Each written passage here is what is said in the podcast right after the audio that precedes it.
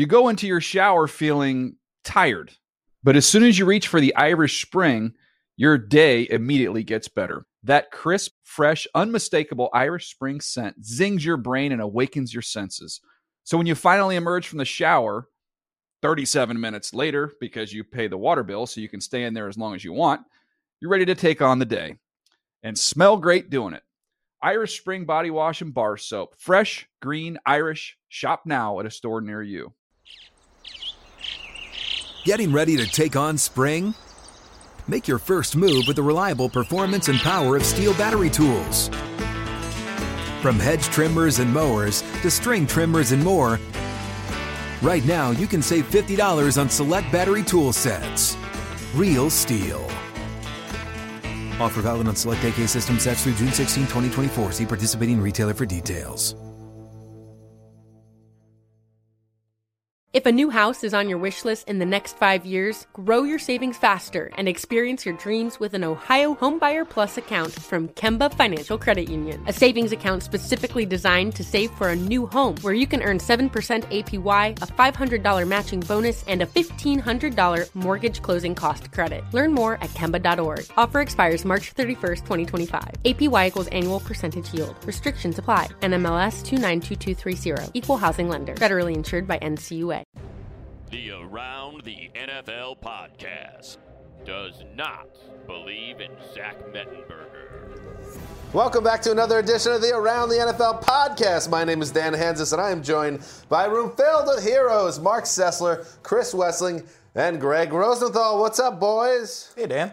What did Zach Mettenberger ever do? I don't like that blanket statement. Guy literally probably buried on the bench for the next 12 years. Stop yelling at me, Dan. What are you, Trent Dilfer? Screaming at me.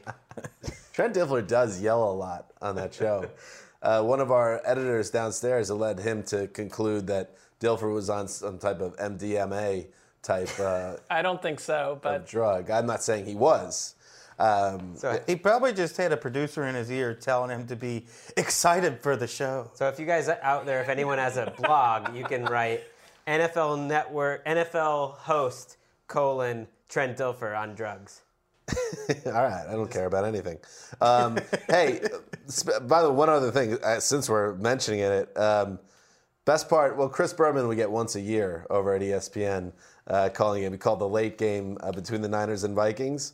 The best part is when Dilfer tried to roll in some fantasy talk, and Berman, obviously now 66 years old or whatever, and doesn't want to hear it, mutters... I thought fantasy after midnight took a break. It's like, what? Doesn't even make sense. Before or after he called the stadium the big bell bottom? Well, he did that like 14 times. That's terrible. So after, in between. All right. So, yes, that's a little teaser, if you will, Greg Rosenthal, to the top of our show today where we're going to get into a little Monday Night Football, a double dip, the San Francisco 49ers and the Vikings, and then the early game, of course, the Eagles and the Falcons from the raucous Georgia Dome. Truly raucous this time. Yeah, but raucous with Eagles fans. We'll talk to Conor Orr, too, about that as well. Yes, Conor Orr, who we're going to get on the phone and talk about some stuff with, including his trip down to A-Town. A-Town? Listen, that is... I was in Georgia for 8 years, never heard anyone call it A-Town. Apparently, you've never met a man named Usher. Remember the 2003 single, Yeah! Exclamation point? No, I remember the 7 o'clock on the dot. I remember my drop top. Wow. Was that the first rap song ever that you're reciting right now? It's not even really a rap song. What is it? What is 7 o'clock at the drop at the rap top? 7 o'clock on the dot. I'm in my drop top. That's like 90s Usher. Okay. Sounds like a Manhattan musical. One of the biggest upsets ever is that Wes has only sang like two different songs on this show, and that you've done in that one at least twice. Well, also one of the biggest upsets ever is that I know hip hop better than you three apparently because you don't know that song. That's not true. I guess so. Well, it's true of me. I don't care less. All right, so we have a very nice show today. Very nice show, our Tuesday audio-only show. We will be getting into those Monday night games. We will also touch on some news that's come down since Sunday's games. We will hit a preview of Thursday night, a big showdown between who, Mark? The Broncos and the Kansas City Chiefs. Very good. Mark on fire. Well, no, here's the thing. People can't see this, but behind us, all I'm looking is at the Dave Damashek show crawl going behind you. You know and what? It's creating a weird vibe. I was thinking the same thing, and I know that this is not a video show today, but you have the Sheck show crawling behind us over our shoulders, and then you have a keyboard, a video keyboard over on the big screen. And it's like, you know, we're not divas or anything. It's throwing me off. It's, yeah, the quality. You guys are total divas. What do you think? Now they're moving to just the sticks. If it's going on moving the sticks, I'm out of here. That is a producer ill. Yeah, so we'll hit the Thursday night preview. We'll get Conor Orr on the phone. So that is a jam-packed show on a Tuesday. And before we get to any of that, we will check behind the glass. It is Irishman Tuesdays. Brandon McGinnis, how are you, buddy? Feels good. I'm upset that I couldn't put the right Move the Sticks logo up. But you know what? It's just a little subtle shot just to you guys to plug the YouTube channel, everything that because that's true. Everyone was watching Move the Sticks. You failed us with some of the background visuals today, but you're absolutely right. We have two shows a week on YouTube at youtube.com. If you've never heard of the website, it's been around since about the mid-aughts. Very popular with the kids. You go to the NFL channel, and we have our own playlist, right, Greg? We do. Check it out.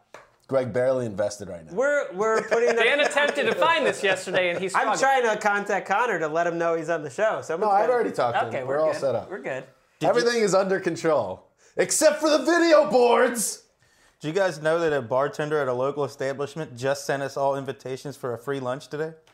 That's what we're going after this, then. All right, gentlemen, let's just get to the games.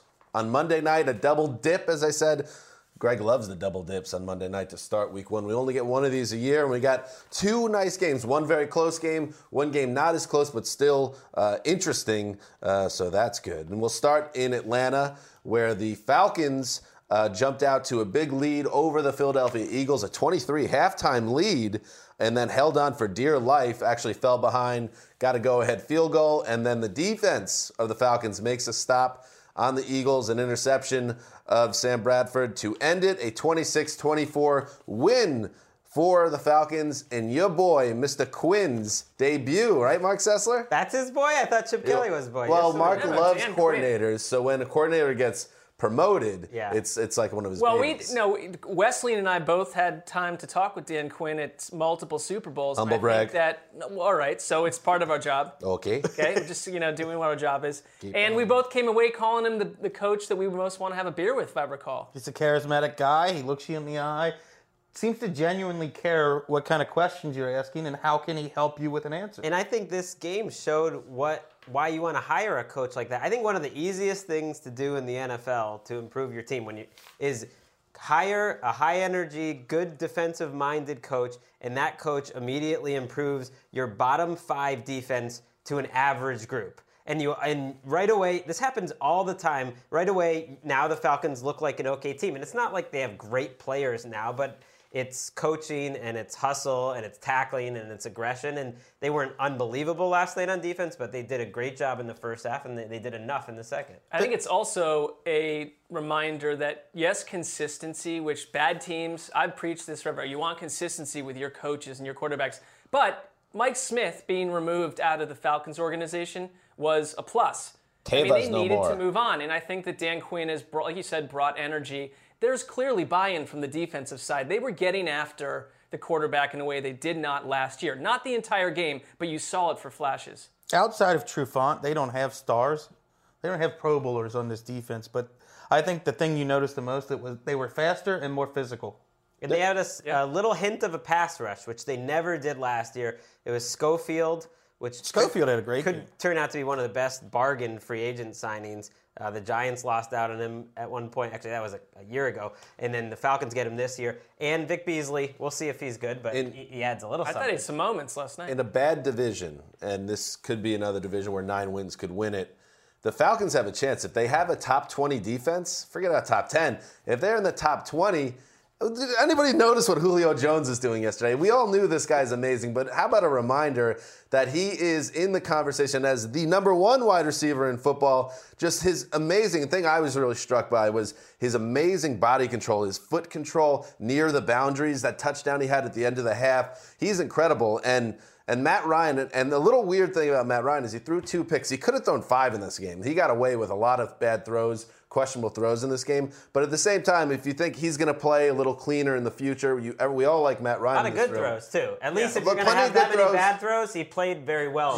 So it was a little more reckless than I expected. But they're going to score points. And if defense is okay, this team could win 9 games. Julio Jones was my preseason prediction to win. Oh, you did it. Got to get that in there, Greg. It's Julio Jones had that other play where it got called back for Leonard Hankerson's PI, and he goes down on one hand, regains balance after catching the ball, cuts to the outside, and dances down the sideline, and it gets called back. So there's no replay of it on NFL.com or anything, but it was one of the prettiest plays that I saw all on. Could have 200 yards on the day. This is not a new thing. Julio Jones has been one of the best wide receivers in the league since he got in the league. Mm-hmm. We gave the Falcons some love. They won the game. That's great. Hey, what about your boy Chip Kelly, Mark Sessler? Blowing. Why is he my boy? I don't know. You were the guy who really embraced him. I thought with the most open arms. He's more a laser guy. I like his offshoot. But okay, I'll go to the barricades for Chip Kelly. All right, yeah, I love Chip Kelly too. But this is a game where he should be criticized for how he handled the end of the game. He panicked. Oh, come on, yeah. He didn't send his field goal. First of all, he decided to kick a field goal with a shaky kicker who's been struggling to try to take a 2-point lead and give the ball back to the Falcons, who had been moving the ball. So I didn't like that decision. Just go for it. They were moving the ball so well. But his indecision to send them out onto the field very late, Parkey wasn't ready to kick it. At that point, you either got to take a timeout or be decisive. He helped force the kick to be missed, and Chip Kelly being like the guy who's go, go, go, being very conservative in a key spot. All right, well, you're right about that, and that point taken. I don't think you're going to who can argue that. That could have been handled differently. But I also think that we all saw sitting there monitoring Twitter during this game where with them down at 20-3 at halftime, everyone's ready to send Chip Kelly out to sea, restart the organization. You know what? The way this offense moves, I will never count them out at halftime, no matter what. How about the drive? I think it was their first touchdown drive the second half where they keep shooting themselves in the foot over and over again. They get hit with 4 10-yard penalties, I think. Yeah, second drive. It ends up being a roughly 135-yard touchdown drive just because they couldn't be. Once they got rolling, they couldn't get stopped. And just to cycle back to that one point, Chip should have went for it on 4th and 1 in the first place. That's the thing. And I know we're throwing the Dan Quinn Glory Boy parade right now, but Dan Quinn also played that game to lose at the end, giving the ball back to Chip Kelly in the offense, running it 3 times when Julio Jones literally can't be covered, and Matt Ryan's your quarterback. So he caught a break that the Eagles' offense ran out of steam on that last drive. I agree. I was stunned that the field goal that the Falcons kicked ended up holding up for that win. You would have never guessed that at stunning. The time. I love, back to Mark's point, it was laughable. I almost shut Twitter off for the first time ever when I was covering the game because it broke the record for hot takes and everybody tripping over themselves to render the preseason completely meaningless, but the first 2 quarters of the first week mean everything. They're all revealing, and that shall be what happens the rest of the year. I recommend skipping Twitter during it. I don't read Twitter during games. I send tweets, but I don't read it because there's too much going on. I couldn't be more with you. It needs to go away entirely at times. And I don't care what's trending. I don't give a flying. It's not so much that I hate it. It's just more that like there's not enough time in the day. You can't watch the game, and then you said I like sending out the stuff. I like looking at the box score and everything, but I end up not checking at all on Sundays. In a time when society is starting to run low on communal experiences, gentlemen. I like that Twitter allows me to be watching the game with thousands of people at the same time and sharing in these takes. So I'm on the other side. Well, all right. But, I mean, don't you find that most of the people tweeting you would not want to be in the community with? Before? Well, yeah. I mean, but I follow much fewer people than any of you guys, I think, because I like to keep out all the hot takers. Well, maybe. Maybe I'm a Twitter elitist. Quick take on the Eagles here. The sky isn't falling on them, but two red flags for me.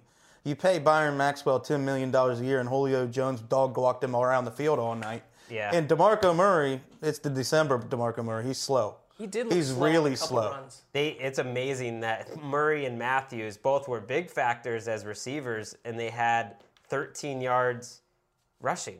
Sproles was their best. I guess Murray wasn't a huge Murray averaged like 1 yard per touch. Right. He had a bunch of catches. Matthews wasn't much better, but they had 13 yards and 3 touchdowns, two of them on the ground. I don't know if it's just bad luck, but Sam Bradford has got to stop taking big hits. Between the preseason games and this game, he has taken about 8 gigantic shots, and he's held up well, and he's been, I think, courageous under fire. Not a great game by that offensive line. You let Evan Mathis go. You got a couple of injuries. Bradford was up and down. A great second half, but a little up and down. You never trust the box score because he threw the interception at the end of the game, but Jordan Matthews, who had 10 catches, by the way, went right through his fingers to kill that drive. So I thought Matthews was the best offensive player. Yeah, he was very good. Well, Sproles too. Yeah. This Falcons team is going to be fun. Falcons are very fortunate to win. Every game should be in prime time because it seems to change everything. Wow. I know. I would love to see just 2 or 3 primetime games every night, as Greg has suggested. Have football all night, all week long, and night games have a different energy, even if the score isn't good. That seems like a bit much. Well, let's turn to Sundays. Football Sundays. Let's turn to a game that had a very weird energy. Nice transition. Wow, Wes's first transition, ladies and gentlemen. Woo! That's my second. I did one like a year and a half ago. In Santa Clara, which is the home of the Big Bell Bottom. That's what they call the stadium. That's what certain people call the stadium. Santa Clara was what one septuagenarian calls the stadium. Carlos Hyde went off for the San Francisco 49ers, running for 168 yards and 2 touchdowns. Leading the 49ers to a surprisingly easy 20-3 win over the Minnesota Vikings in Jim Tomsula's debut. And Chris Wesseling, I think maybe an apology is too strong, but perhaps the football cognoscenti owes the San Francisco 49ers, I will say it, an apology for burying them. Then they go out and everybody's preseason darling, the Vikings, make them look like stiffs. I think it's somewhere between we owe them an apology and let's not overreact to week one too much.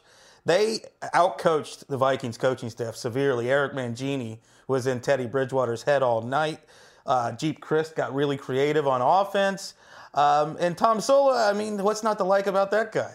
I love him. He's like extremely flawed but oddly fascinating. Our friend Handsome Hank, Henry Hodgson, he pointed out everyone is giving so much credit to Mangini, starting with Mark, who just loves having the Manginius back in his life. I'll get into it. To have an ex-Browns coach that is a coordinator, that's basically the sweet spot for Sessler love. And Geep Chryst giving a lot of credit, but no one's giving, no one was like, maybe it's Tomsula that really brings it all together. I didn't see any great hashtag on Twitter last night for Mangini facts. Oh, Tomsula facts was a brilliant hashtag last night on Twitter. But yes, they outcoached the Vikings. But if anyone said that Zimmer and Norv Turner were going to get outcoached by Geep Chryst, Eric Mangini, and Tomsula, because we all like Tomsula now, but let's acknowledge the fact that 4 or 5 months ago, when he was rolled out in front of reporters, we called him a joke. No, we thought he was like the way he press conference was a joke. That's fine, but I guess the point is sometimes, because one thing Hank did say to us is, you got to understand that behind the scenes, this guy's a different dude. He's all football. His players love him. It's week one. We don't want to overreact, but this thing could have gone completely different. We have to point out, too, that the 49ers coaches had a huge inherent advantage. Everything was new. What are the Vikings going to study about Geep Chryst, Eric Mangini, and Tomsula? Well, Mangini got a lot of free rushers, and the offense was fine for San Francisco. We'll talk about Carlos Hyde.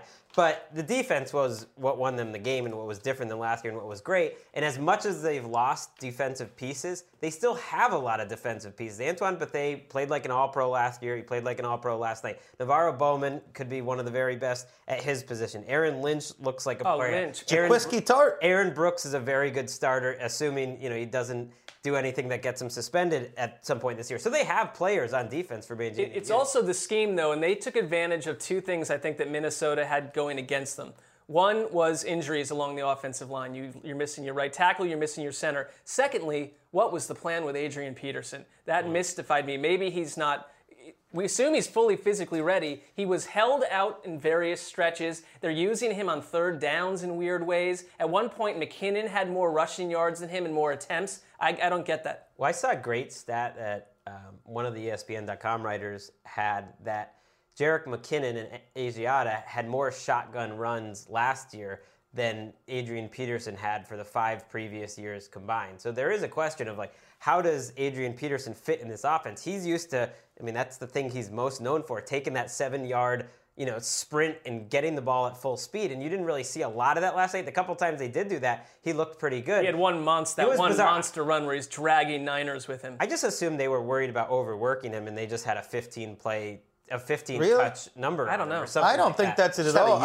I think they came in saying, oh, the 49ers expect us to go heavy Peterson. Let's go Bridgewater early, get him into a groove. And then everything went exactly the opposite of how they wanted it. But if Bridgewater is typically going to be a shotgun quarterback, is that going to... It's a fair question because, like Greg said, you picture Peterson following Jerome Felton through that hole. What a disappointing start for the Vikings, too, and their fans and everyone associated with the organization, because this was just a really deflating effort. There was, between Peterson not getting out of the gates well and not being used well, Bridgewater under fire, making mistakes. I thought it was the worst game Bridgewater's played in the NFL. He looked completely lost. He had one of the worst games any quarterback had last year. This was a terrible game. This was a bad game. He had a stretch in the second half where he looked like you would expect him to look, probably the first and one. Still didn't get into scoring territory. I actually asked a question after the Sunday night games. Did the Rams win? I am going to get this out, I promise you. Did the Rams-Seahawks game change how you felt about either team? I'll ask the same thing about this game. Does it change how you feel about the Vikings or the Niners? More the 49ers. Yeah. Kaepernick looked better. He looked improved. The defense looks good. Trent Dilfer was falling over himself with Colin Kaepernick. He's like, Trent, calm down, bro. It was one of the greatest 6.3 yards per attempt, 165-yard, no touchdown performances by a quarterback ever, according to Trent Dilfer. I mean, let's just be honest. The defense and the running game were outstanding. If you put that game next to all of Kaepernick's games last year, it was very similar. I'm more impressed with Geep Chryst than I am Kaepernick, because that offense was more creative than it was last year, and they found a way to attack Minnesota. You know who I'm impressed with? Our man Kevin Patrick coming at you, who wrote the Making the Leap piece on Carlos Hyde. And right up top, one of the main points, how great of a fit he is for this stretch run, the zone scheme that they brought in with Chris Forster, I believe, and Sperano, your bury the ball guy. And Carlos Hyde was exceptionally decisive, making sharp cuts, and he looks like a great fit for this line. Well, he's a guy you think has got to be a power back, but he's not really that guy. He has much more... Oh, he's a power back. I mean, he is, but he has much more movement and juice than a guy you think's... Well, Adrian Peterson's a power back, and he's got... Adrian Peterson isn't doing those. One closing note, I fed all that information to Patrick. Is that right? That's good. How about a good week for Making the Leap? A lot of our players. In this game, even Anthony Barr... Terrible job by Patrick. I know, he did a good job absorbing the information that I gave him, and he can answer it. Greg buried the balls, and he buried the past about making the leap last year, and you're spinning positive. I'm saying we had a lot of them did. Even Anthony Barr in this game.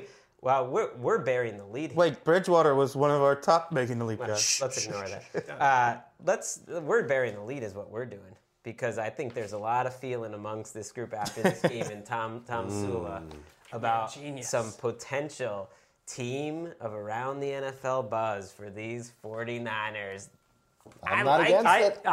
I said last night on Twitter, happily would I do this. Let's think about it. I give Wes a lot of credit because he's so open-minded. He's ready to do it right now. That's not what I said. Chris Wesseling. I said I'm willing to consider them, whereas before I wouldn't have believed it.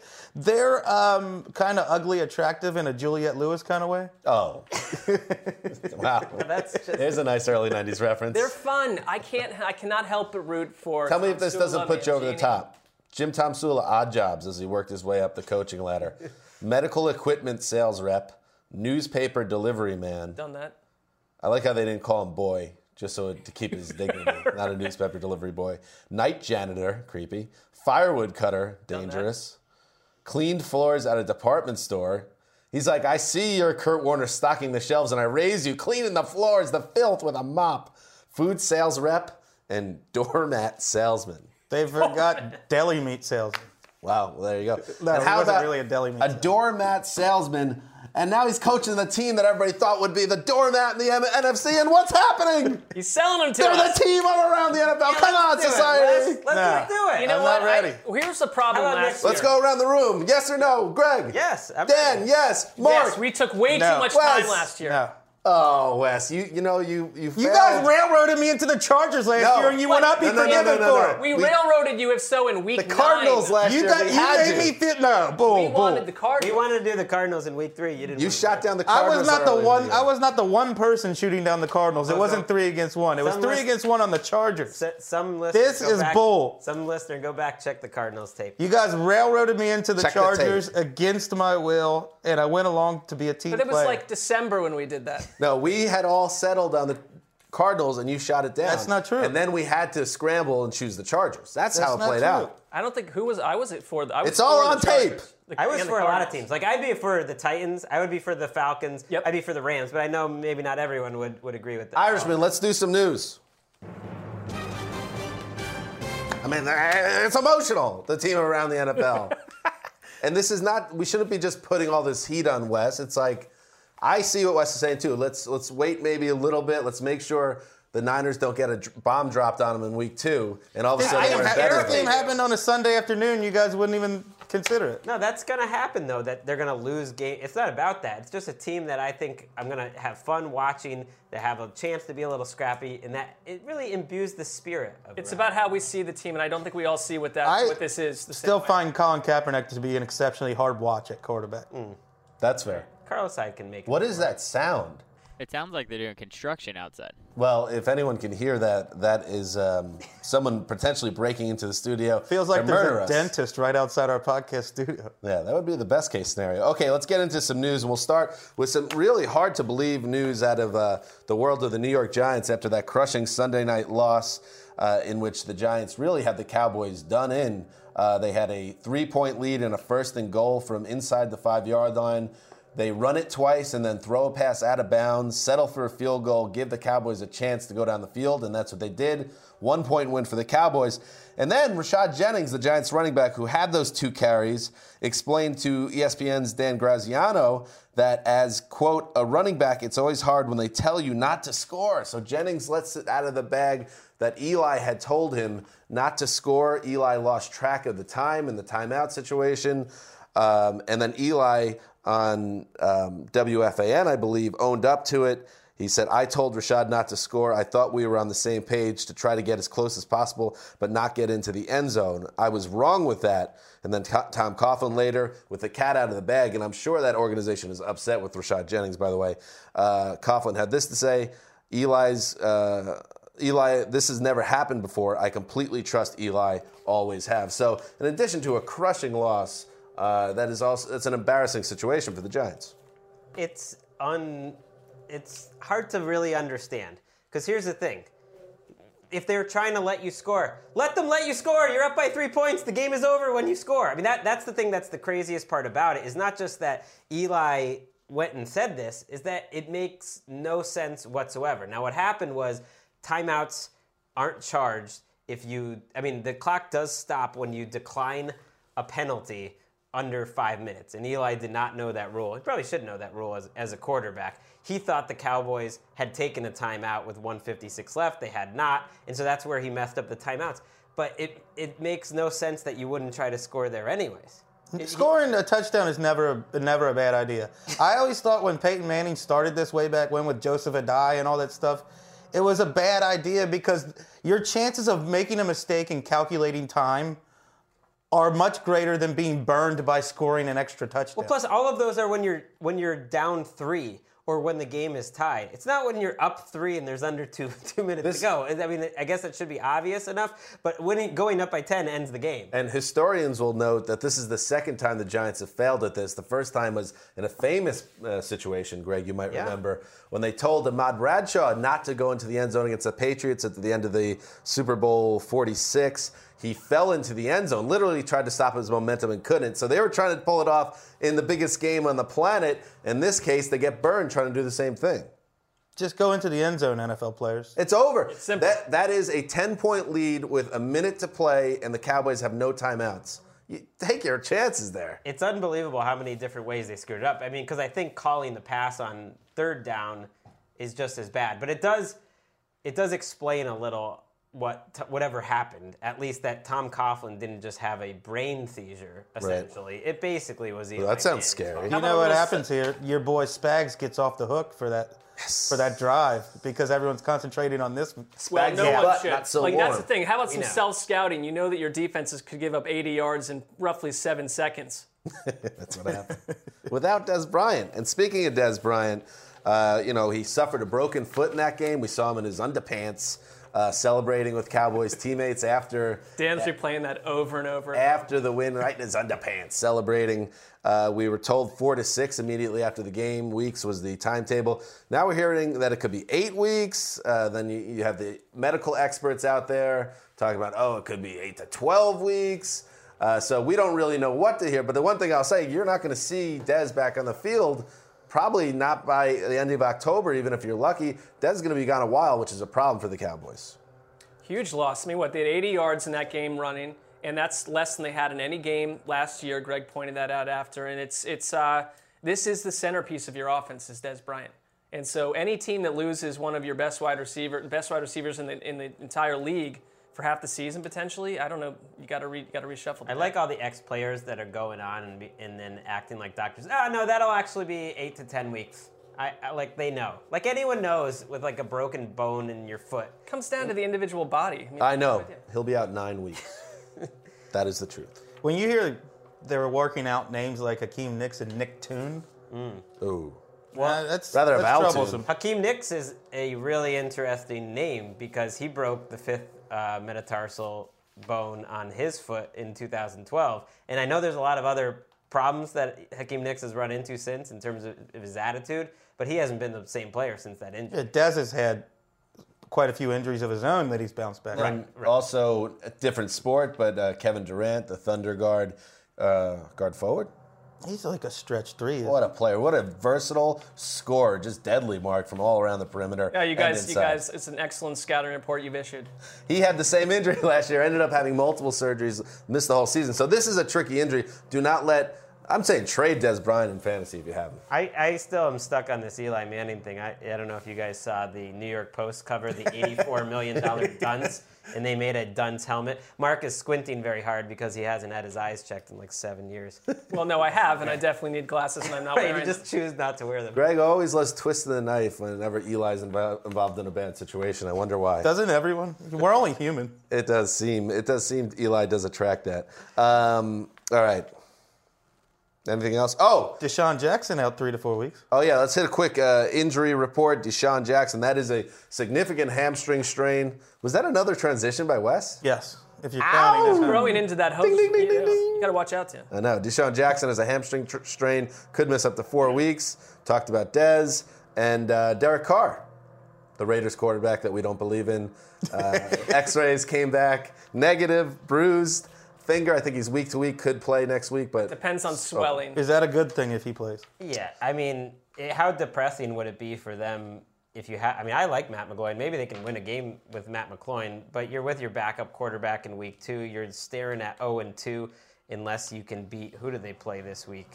The Ravens, which is a tough game. It's in Oakland, so you could be 0-2 at home to start off the year.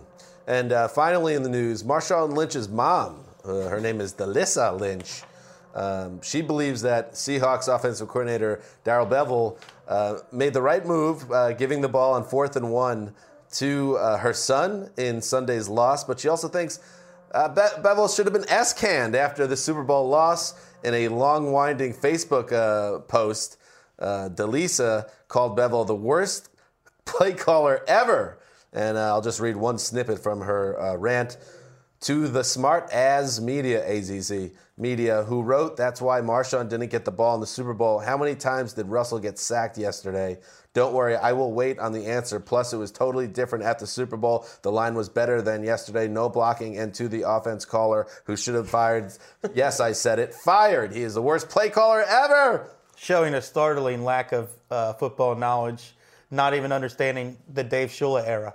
Well, she also spells ass, A-Z-Z. Well, she said, I like that they said the only reason they called that dumb ass play yesterday is to be able to justify that see, look at the Super Bowl. Like it was like, hey, on. This isn't gonna work. Is that a hot take or a conspiracy theory? That's more like a conspiracy theory. And he says most fans have already figured this out, that the Seahawks staff loves this play caller Bevel more than a win. Go figure. She can't stand the guy that's, he's helped her son to multiple massive seasons and a lot of money. Potentially a Hall of Fame. Let's be honest, that's not an equal relationship. I think Marshawn Lynch has done a lot more to help Darryl Bevel in his time in Seattle than Darryl Bevel. Hold on. All right, how was Marshawn Lynch's career looking before he landed with Darryl Bevel? I mean, honestly, she's calling him the worst play caller in the league. Just put your computer down. I like it. I like or your phone. I'm sure you like it, but it's not accurate on any level. We all love moms, so I get this is all coming from a mom place. She said she's just standing up for her boy. She loves her kid. How many moms in this room, if we all have a mom, would get on Facebook and go rail against Roger Goodell or let's say a more immediate boss? But I have drunk aunts that rail on Facebook all the time about Obama and all sorts of different social issues and things of that nature. A lot of wine involved. That's probably what happened to Sunshine Lynch. There is a lot of backstory to your aunts and uncles. Oh, they're great. Uncle Chuck, your crazy aunts. I love my aunts. My Aunt Brenda, my Aunt Carrie, my Aunt Sheila. I'm not against putting a wild Facebook post out there once in a while. I mean, I think we've all done it, but it's like, you know, this is a little bit absurd. Slightly unhinged. Okay, that's what's happening in the news. Let's now go on and talk about our Thursday night preview, a game featuring two teams from the NFL, and those two teams are the Broncos and the Chiefs, and a massive drilling sound from my left ear. This game is on NFL Network, Dan. Really? And what? CBS. Wait, NFL has a network? Yes. We were on it on Monday, on the Around the NFL show. That's true. If any of our listeners are out there and you don't watch the Around the NFL show, it's on every day at 3:00, and they're now, sprinkling in little segments where we're taping for it, probably 3 times a week, something like that. You should be watching it anyways for Andrew Siciliano. On Thursdays, I believe it's on at 11 a.m. Eastern. Perfect if you don't have a job. You're at work. I never miss it. You guys know I'm not going to endorse something. I never miss it. My TV is always on that. I DVR'd, of course. I'm a good soldier. And, Drew Siciliano, as TD calls him, only TD calls him, did a nice job on our show last week. So he's the host of that show, as Greg said. So, keep an eye out for that. Nice plug, guys. You really did it very well now. But let's get to the Broncos at the Chiefs. And how about, I'll tell you what, this game is fascinating. You got the Chiefs, who are coming off a great win on Sunday. And then you have the Broncos, who knows what to expect. And, again, all eyes are going to be on Peyton Manning to see what he looks like. Mark, I'll start with you. Is there any chance in your mind that the Chiefs are going to blow this game at home? This seems like a winner for the Chiefs on the road in primetime. Well, I don't know about at home in primetime. There's a chance they lose. What do you mean? Is there any chance? It's in the bag. The Chiefs are going to win this. Greg, you go first. No, you go first. Huh? Go. I mean, there's. You just angered Sessler for jumping on his point. This was a crazy question. I don't think it's about blowing it. They're playing what is potentially a top 3, top 2 defense in the league. The thing, though, about the last Chiefs game is Alex Smith might have played his best game in Kansas City. I thought he looked comfortable. I think he's completely at home in that offense. They're expanding it with Kelsey and Macklin and Jamal Charles. So it's not going to be the same Chiefs team that the Broncos have dealt with in recent years. I think he was better, that he was aggressive. I don't think it was close to his best game, and I don't think it was that great a game. They didn't score a point in the second half, and they had. I thought he looked as good in the first half as he has in any game. And they had 14 points off turnovers, one which was just an 8-yard, Jamal Charles play. He was fine. He looked like a better version of Alex Smith, a little more aggressive, which I think can go a long way with them. I thought last year he didn't trust his arm. It might have been he just didn't trust his surrounding talent. And Jeremy Maclin and Kelsey has emerged as one of the top 4 or 5 pass-catching tight ends in the NFL. It'll be a good matchup because we think the Broncos might be dethroning the Seahawks as the best defense in the NFL. I misspoke. This is not obviously in the bag for the Chiefs, but there are 2 interesting things at play. And I cycle back to the last time I remember seeing the Chiefs in primetime where they dismantled the Patriots that went on to win the Super Bowl. Obviously a different Patriot team at that point in the season. But it's a tough place to win on the road at night. And then Peyton Manning might be the greatest primetime quarterback ever if you look at his numbers over the years. But we don't know if Peyton Manning is Peyton Manning. So unless it's a playoff game. I am okay. Well, you know, he's had some nice playoff moments. I think we know he's not Peyton Manning. Yeah. Well, you do. I don't. I mean, he's played one game this year. It's not. I'm not even talking about his arm. I'm talking about the fact that he can't move anymore. Right.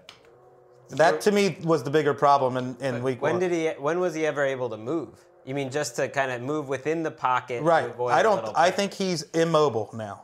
There was an absurd play where they had him roll out. Yes. That needs to go away completely. And they need to pare this playbook down to what works. That's part of this, though. They're figuring out what they can and cannot do, and it could lead to a shaky September where they need the defense to carry the way. That's all I'm saying about Manning. I know, Mark, especially you think I'm being stubborn about this.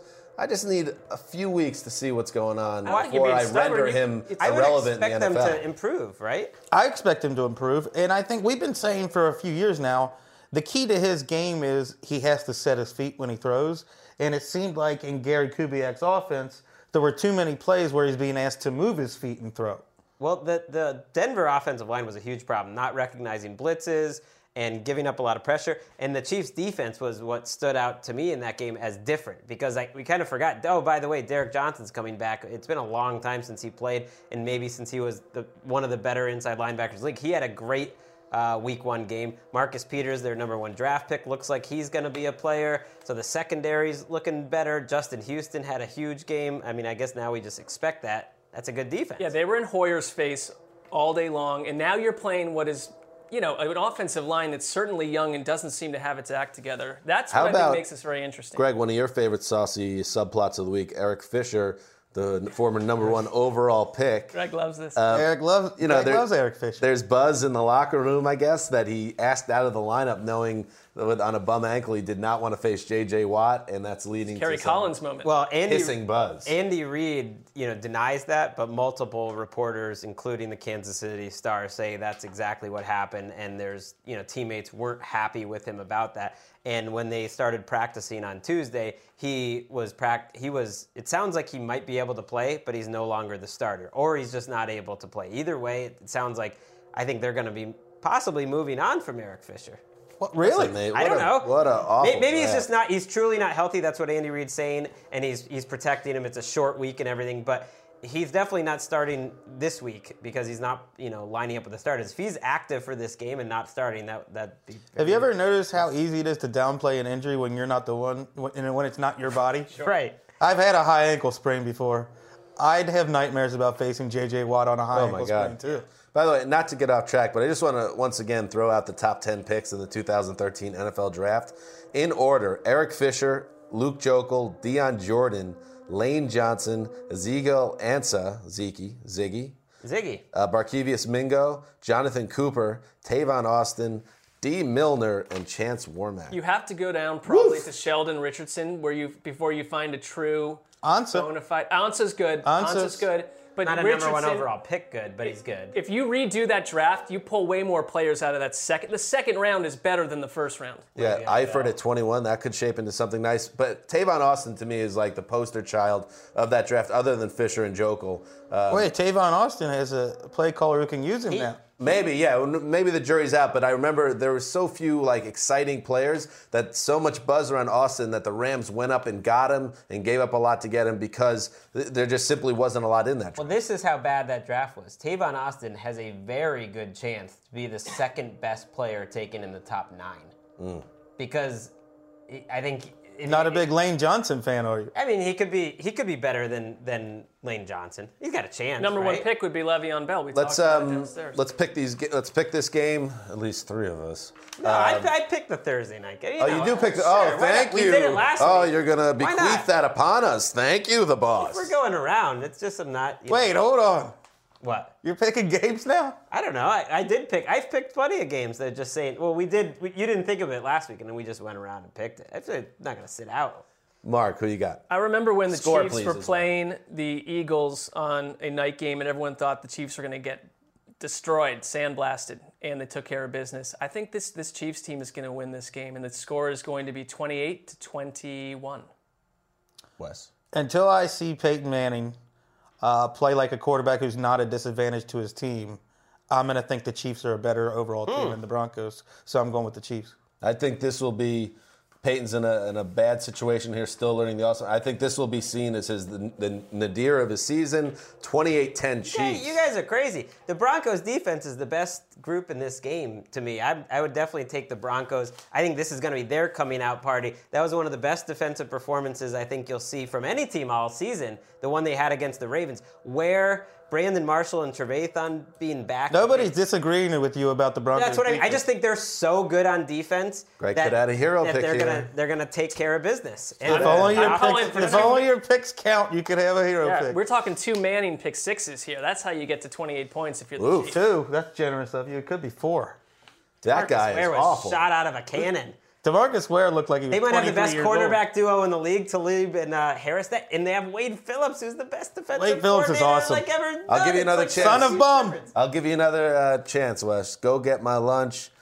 DeMarcus Ware and Von Miller versus J.J. Watt and Jadeveon Clowney. I can't do it because I don't know how anybody ever blocks J.J. Watt. 6 tackles for loss on Sunday, tied a career high. All right, behind the glass now. Hey, Brandon, how are you doing, by the way, Irishman? I'm doing quite well, just listening to you guys, you know. Excellent. It's an easy job. How much time do you have left with us? October 1st. That just for listeners, that means that. With the company, not life. Correct. Yeah. Jesus. I mean, well, you said how much time you have left with us. You're still going to be continuing on breathing and doing lots of great McGinnis type of things. Brandon, do you want to know when you will run out of time? Period. Sure. So I can tell you. Sure. Go ahead. You will perish on August 14th. This is dark. 2081. Oh, all right. Now I'm happy I said yes. That's not bad. No, not bad at all. What is that, like 88 or something?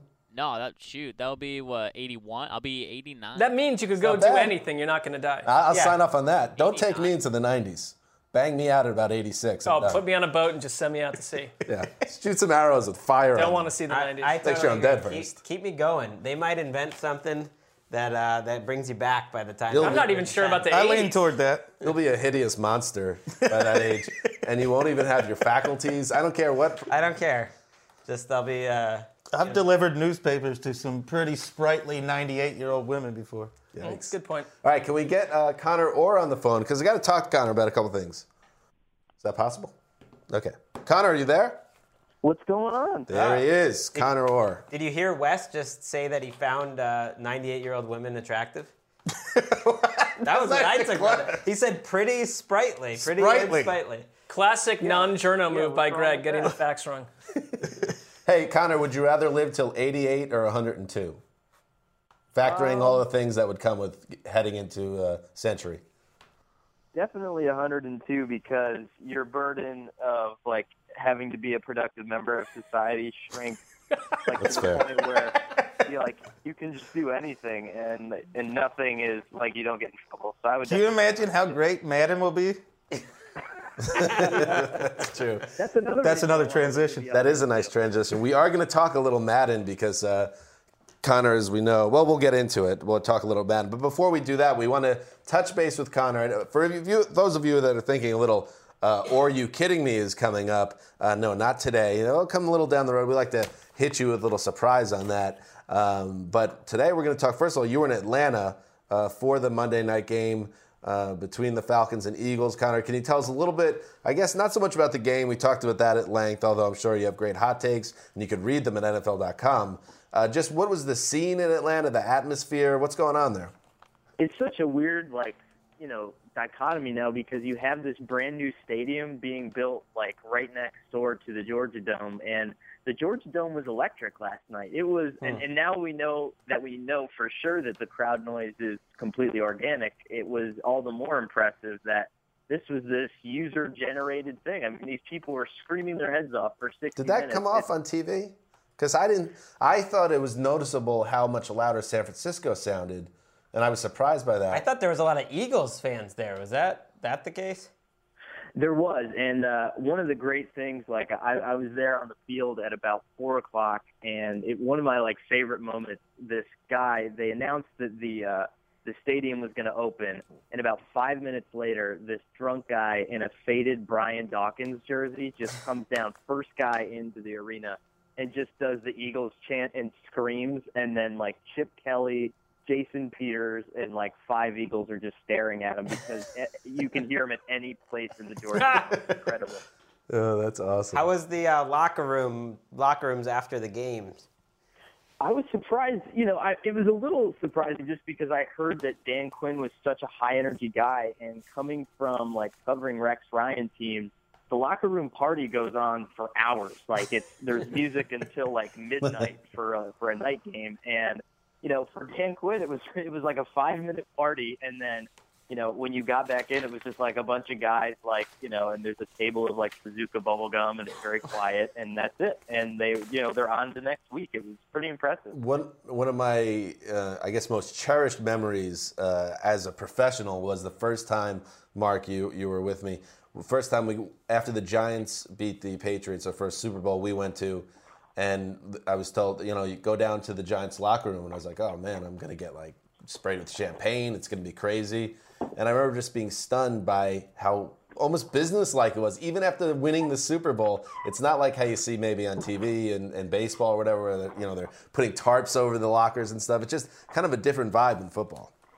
Especially if you the year that the Giants beat the Patriots that same season, I accidentally somehow bypassed security, and I was in the Patriots locker room like 20 minutes before media was allowed in, and I ran in thinking I was late.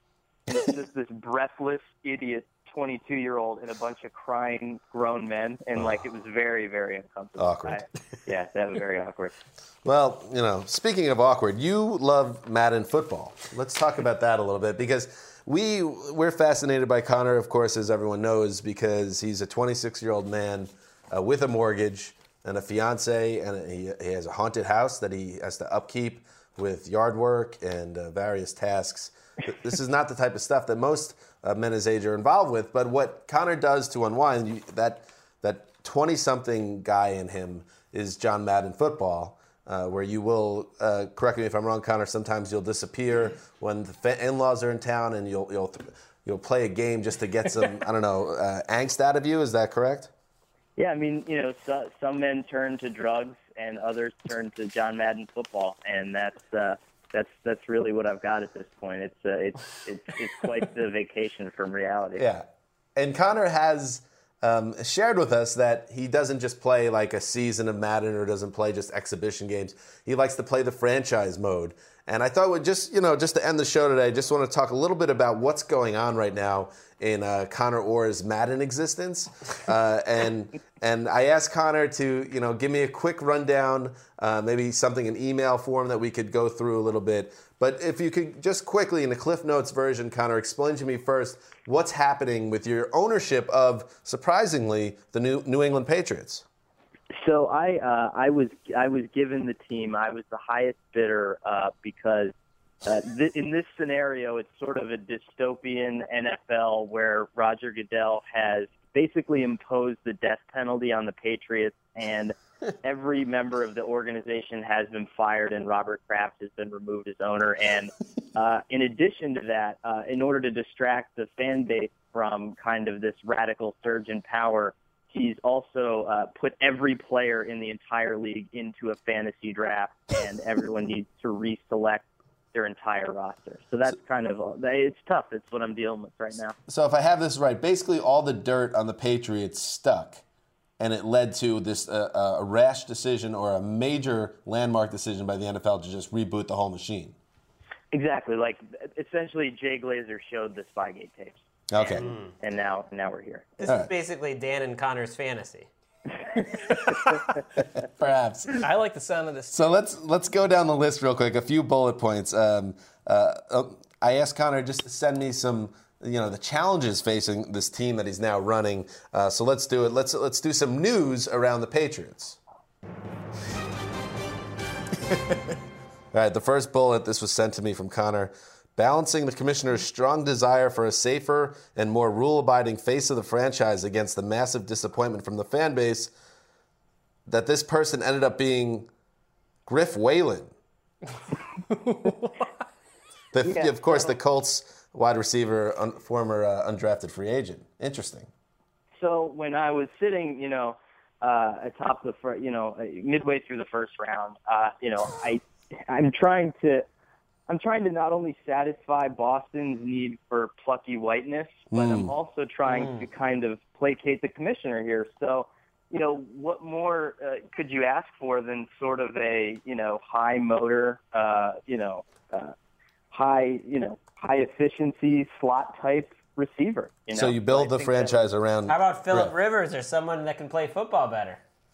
Well, you know, true also to Patriot form, and this will kind of come into play down the season, my genius that's involved in this, is that also necessary in order to run this franchise the right way, there has to be a certain haughtiness towards how late you drafted your quarterback, and so that's definitely going to come into play. See, everything is thought of. Next bullet.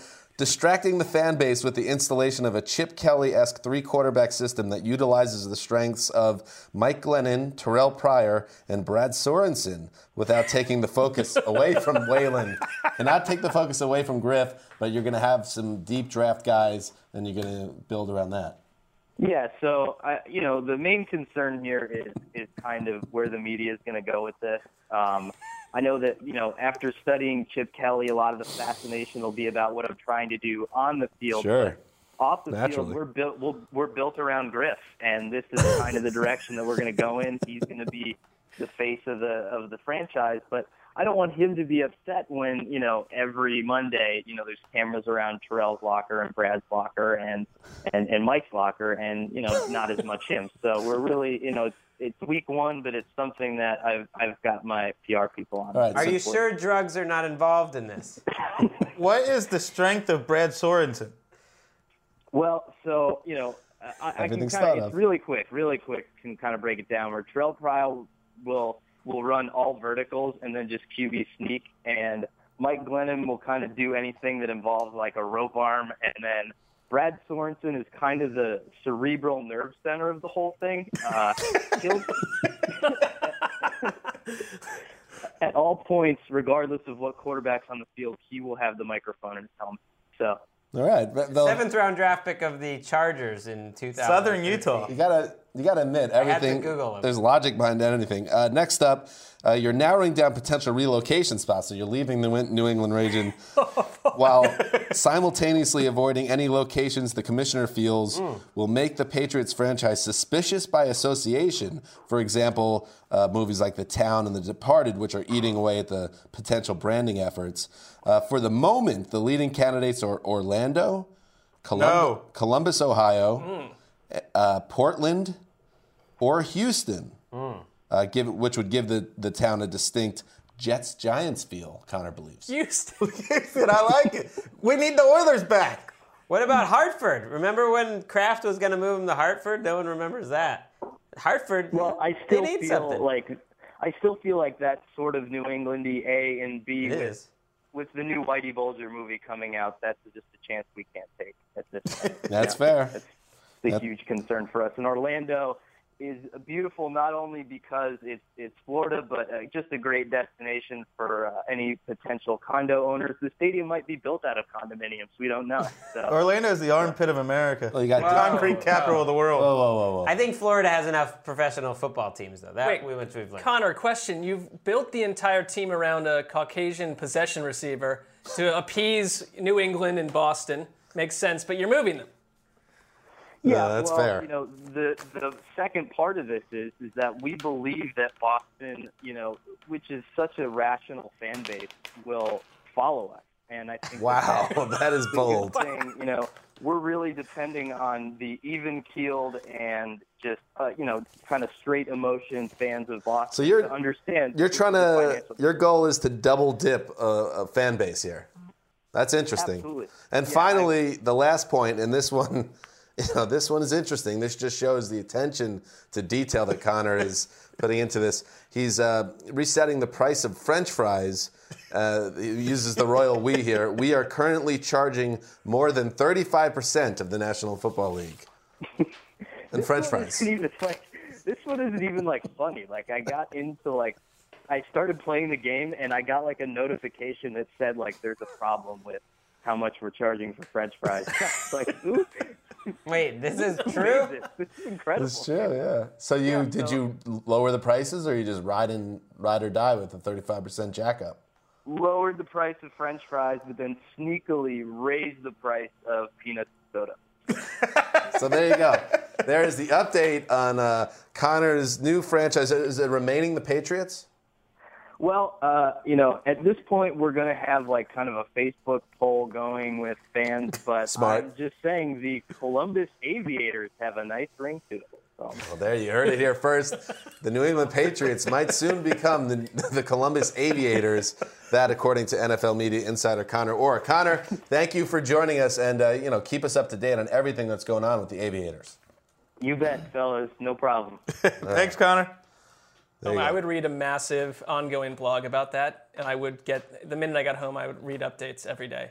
Greg didn't seem too into that. I don't know. Well, I didn't like how he was destroying the Patriots franchise and taking him to Columbus or wherever, Orlando. Orlando would be the real bad. That would be the pits. That's insulting.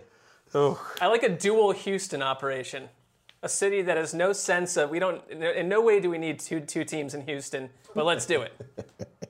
All right, so there you go. That is Conor Orr. We are out of time today, so that is it. We'll be back though, however, on Thursday night, early Friday with our big Thursday night recap and Sunday and Monday preview show, which we all get excited about every week. So football season is in full swing right here, and we'll talk about some other stuff cooking on Thursday with Wes and Mark. Little teaser there. Until then, this is Dan Hanzus signing off for Quiet Storm, the Mailman, the Boss, and Brandon behind the glass. Till then.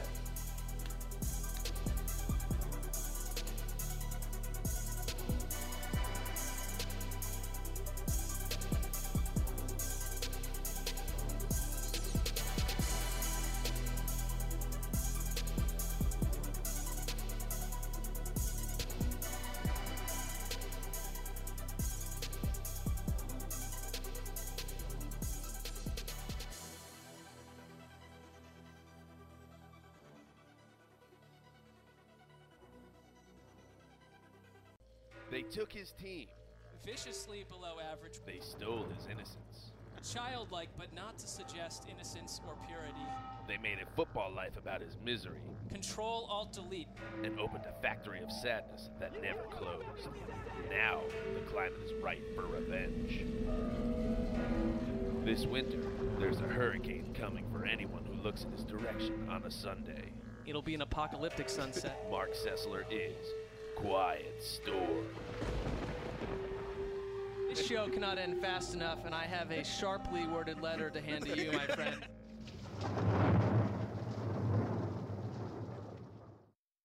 You go into your shower feeling tired, but as soon as you reach for the Irish Spring, your day immediately gets better. That crisp, fresh, unmistakable Irish Spring scent zings your brain and awakens your senses. So when you finally emerge from the shower, 37 minutes later, because you pay the water bill so you can stay in there as long as you want, you're ready to take on the day and smell great doing it. Irish Spring Body Wash and Bar Soap. Fresh, green, Irish. Shop now at a store near you. Getting ready to take on spring? Make your first move with the reliable performance and power of Steel battery tools. From hedge trimmers and mowers to string trimmers and more, right now, you can save $50 on select battery tool sets. Real Steel. Offer valid on select AK system sets through June 16, 2024. See participating retailer for details. If a new house is on your wish list in the next 5 years, grow your savings faster and experience your dreams with an Ohio Homebuyer Plus account from Kemba Financial Credit Union. A savings account specifically designed to save for a new home where you can earn 7% APY, a $500 matching bonus, and a $1,500 mortgage closing cost credit. Learn more at Kemba.org. Offer expires March 31st, 2025. APY equals annual percentage yield. Restrictions apply. NMLS 292230. Equal housing lender. Federally insured by NCUA.